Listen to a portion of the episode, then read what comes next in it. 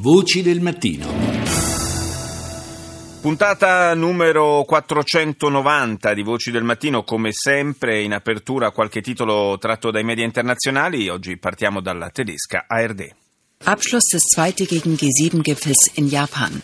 In ihrer Erklärung haben die Staats- und Regierungschefs Vertice del G7 in Giappone, i capi di Stato e di Governo definiscono sfida globale quella relativa alla crisi migratoria. Le cause, dicono, vanno combattute alla radice. L'Iraq riceverà un aiuto da 3,2 miliardi di euro per la lotta al terrorismo.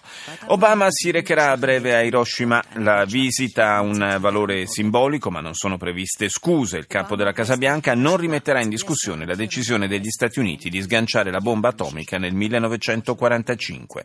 I domeni è storia, il campo è stato definitivamente sgomberato, migliaia di profughi sono stati trasferiti nei centri di accoglienza, molti però hanno deciso di spostarsi autonomamente e accamparsi illegalmente altrove.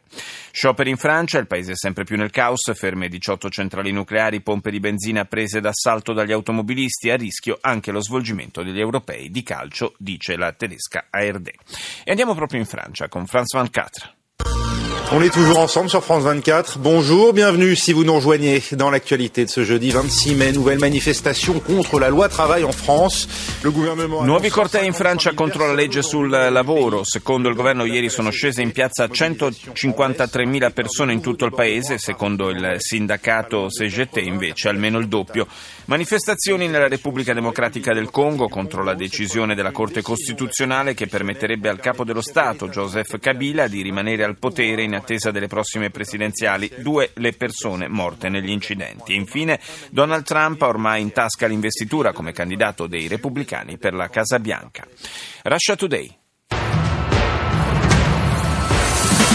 Live at 5 with RT International. Headlining today, new in this, Greece, Malta and Italy closing their airspace to Libyan air... Grecia, Malta e Italia chiudono il loro spazio aereo per tre mesi ai velivoli libici, una decisione che, secondo Russia Today, potrebbe essere legata alla preparazione di un'operazione NATO nel paese nordafricano.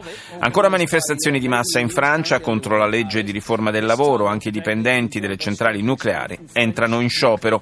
Un'organizzazione israeliana per i diritti umani accusa le forze di difesa del dello Stato ebraico di coprire abusi sui palestinesi. Radio Romania. Responsabilii NATO intenționează să se concentreze asupra zonei Balcanilor la următorul summit al alianței de la început. I responsabili della NATO intendono puntare sull'area dei Balcani al prossimo vertice dell'alleanza che si terrà a inizio luglio. L'assistente del segretario generale della NATO, Sorin Ducaru, considera che l'ingresso del Montenegro possa contribuire alla stabilizzazione regionale. Per la prima volta, dice Ducaru, i eh, paesi membri riconoscono due grossi rischi che si manifestano simultaneamente Ovviamente dall'est la Russia non perde occasione per manifestare il proprio interesse storico per la zona dei Balcani e provocare la Nato, dall'altra ci sono le tensioni determinate dal radicalismo religioso, dal terrorismo e dall'enorme ondata di profughi. L'area balcanica è proprio dove convergono tutti questi fattori. Ci spostiamo negli Stati Uniti, a NBC. From NBC News World Headquarters in New York. This is NBC Nightly News with Lester Holt. Una inarrestabile ondata di tornado dal Nebraska al Kansas sta distruggendo case e mettendo in allerta decine di milioni di persone. Scandalo di abusi sessuali scuote l'Università Baylor per non avere gestito adeguatamente anni di accuse contro giocatori di football. Il coach della squadra licenziato e per il preside Ken Starr, inquisitore di Bill Clinton ai tempi dello scandalo Lewinsky, e il preside appunto perde l'incarico. Un batterio da incubo mette in allarme gli ospedali degli Stati Uniti, neanche i medicinali più potenti riescono a fermarlo. Donald Trump dice che si confronterà con Bernie Sanders. Sarà uno scontro epico? Si chiede NBC. E chiudiamo questa prima parte della rassegna andando in Marocco con Median.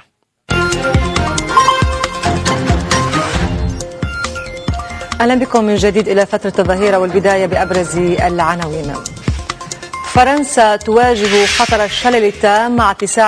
la Francia affronta una situazione di paralisi a causa degli scioperi contro la legge sul lavoro.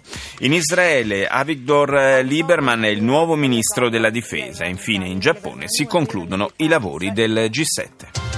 I'm Kasha Madeira with BBC World News. Our top story Barack Obama will later become the first sitting US president to visit Hiroshima. Barack Obama fra poco a Hiroshima sarà la prima visita di un presidente americano in carica. Il capo della Casa Bianca ha anticipato che non si scuserà per il lancio della bomba atomica sulla città giapponese nell'agosto del 1945, ma sfrutterà comunque questa storica occasione per ribadire l'auspicio di un mondo libero dalle armi nucleari.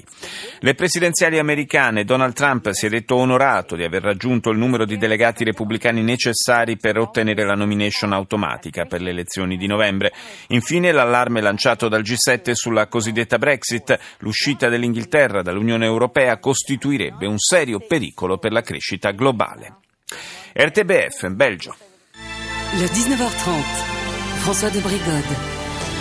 Bienvenue à tous. Voici les titres de l'actualité. C'est le chaos sur les routes à Bruxelles et pour sortir de Bruxelles, c'est aussi compliqué à cause de la grève de la SNCB. Caos a Bruxelles, lo sciopero della compagnia ferroviaria nazionale ha paralizzato la capitale belga. La polizia è dovuta intervenire per bloccare l'afflusso di auto in città. La situazione sta tornando lentamente alla normalità, ma i treni non hanno ancora ripreso a funzionare in gran parte del Belgio. Lo sciopero prosegue intanto per gli agenti della polizia penitenziaria che ieri hanno respinto la proposta di accordo avanzata dal ministro ministro della giustizia. Charles Michel, ascoltato in Parlamento a proposito dell'arroventato clima di scontro sociale nel paese, il primo ministro rimane fermo sulla sua posizione dicendo bisogna portare a termine le riforme.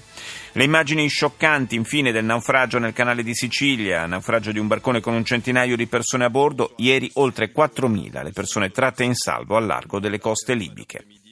Ci spostiamo in Canada, CBC. Good evening, I'm Peter Mansbridge, and this is The National. Successor regiments in the spotlight again. Mr. Vickers, he, was so fast. L'emittente dedica l'apertura alla dura reazione dell'ambasciatore canadese in Irlanda durante una cerimonia commemorativa a Dublino. Kevin Vickers, un ex membro delle Giubbe Rosse, considerato un eroe per avere sventato nel 2014 un attacco al Parlamento di Ottawa, ha bloccato prontamente un manifestante che voleva impedire la commemorazione di 100 soldati inglesi caduti nella rivolta di Pasqua del 1916 appunto in Irlanda. Dal G7 del Giappone il premier Justin Trudeau chiede ai leader mondiali di non contribuire al finanziamento del terrorismo pagando riscatti per i propri concittadini tenuti in ostaggio. Viaggio mortale, un nuovo video mostra le fasi drammatiche del recupero di decine di migranti nelle acque del Mediterraneo. Ora ci spostiamo in Portogallo con RCP. José Mourinho já assinou o contrato com o Manchester United. O acordo entre o treinador português foi alcançado esta tarde in Londres. José Mourinho al Manchester United, questo è il primo titolo del notiziario portoghese. L'allenatore ha firmato un contratto di tre anni per 13 milioni di euro. Riunione straordinaria del Consiglio dei Ministri portoghese per fare un bilancio dell'attività di governo in questi sei mesi. Il primo ministro ha promesso nuove misure per un settore strategico come quello portuale. Il presidente Marcelo Rebelo de Sousa, rivolto alle autorità di Bruxelles, ha detto che il Portogallo ha assolto tutti gli impegni richiesti e ha definito una ingiustizia eventuali sanzioni da parte dell'Unione Europea. CNN. Welcome back to the lead. I'm Jake Tapper. Our world lead now, a big new clue in the search for the Egypt Air Flight 804 wreckage. The lead investigator says CNN dedica l'apertura a una possibile svolta nelle indagini sul disastro aereo della Egyptair avvenuto la scorsa settimana. Sarebbe stato localizzato infatti il relitto dell'Airbus grazie al segnale proveniente dalle scatole nere sul fondale del Mediterraneo. Ci si interroga su per quanto tempo possano restare ancora attivi tali segnali. E chiudiamo la rassegna andando in Giappone, NHK.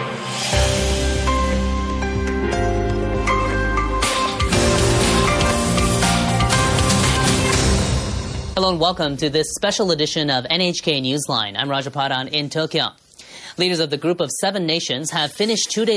Edizione speciale per l'emittente giapponese in lingua inglese, edizione tutta dedicata alla conferenza stampa del premier Shinzo Abe a conclusione del vertice del G7. Dopo i ringraziamenti a tutti i leader che hanno partecipato alla riunione internazionale, Abe ha illustrato i punti salienti della dichiarazione congiunta diffusa a conclusione del summit, in primis la volontà comune di sostenere la crescita economica globale.